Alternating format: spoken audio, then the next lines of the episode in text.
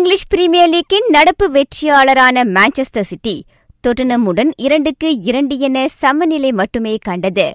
Rahim ஸ்டர்லிங்கும் Sergio அக்யூரோவும் சிட்டிக்கான கோல்களை அடித்தனர். அம்முடிவை அடுத்து இரு ஆட்டங்களுக்கு பிறகு புள்ளிப்பட்டியலில் சிட்டி தற்போது மூன்றாவது இடத்தில் இருக்கின்றது. மற்றொரு ஆட்டத்தில் லிவர்பூல் இரண்டுக்கு ஒன்று என சவுதாம்தனை தோற்கடித்தது. இரு ஆட்டங்களின் மூலம் இதுவரை ஆறு புள்ளிகளை பெற்றுள்ள த ரேட்ஸ் தற்போது புள்ளி பட்டியலில் முதலிடத்தை வகிக்கின்றது. பிற ஆட்டங்களில் ஆர்சனல் இரண்டு பெர்ன்லி ஒன்று ஆவர்டன் ஒன்று ஒட்ஃபர்ட் சுழியம்.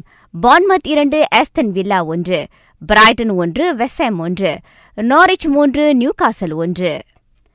ஸ்பெயின் லா லீகாவில் ரியால் மேட்ரிட் சல்தாவிகோவை மூன்றுக்கு ஒன்று என வீழ்த்தியது.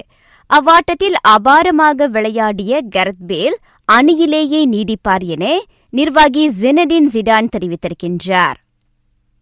இந்தோனேசியாவை தோற்கடித்து மலேசியா பதினெட்டு வயதுக்கு கீழ்ப்பட்டவர்களுக்கான ஏஎஃப்எஃப் கால்பந்து போட்டியின் இறுதியாட்டத்துக்குள் நுழைந்துள்ளது. நாளை நடைபெறும் இறுதியாட்டத்தில் மலேசியா ஆஸ்திரேலியாவை சந்திக்கின்றது.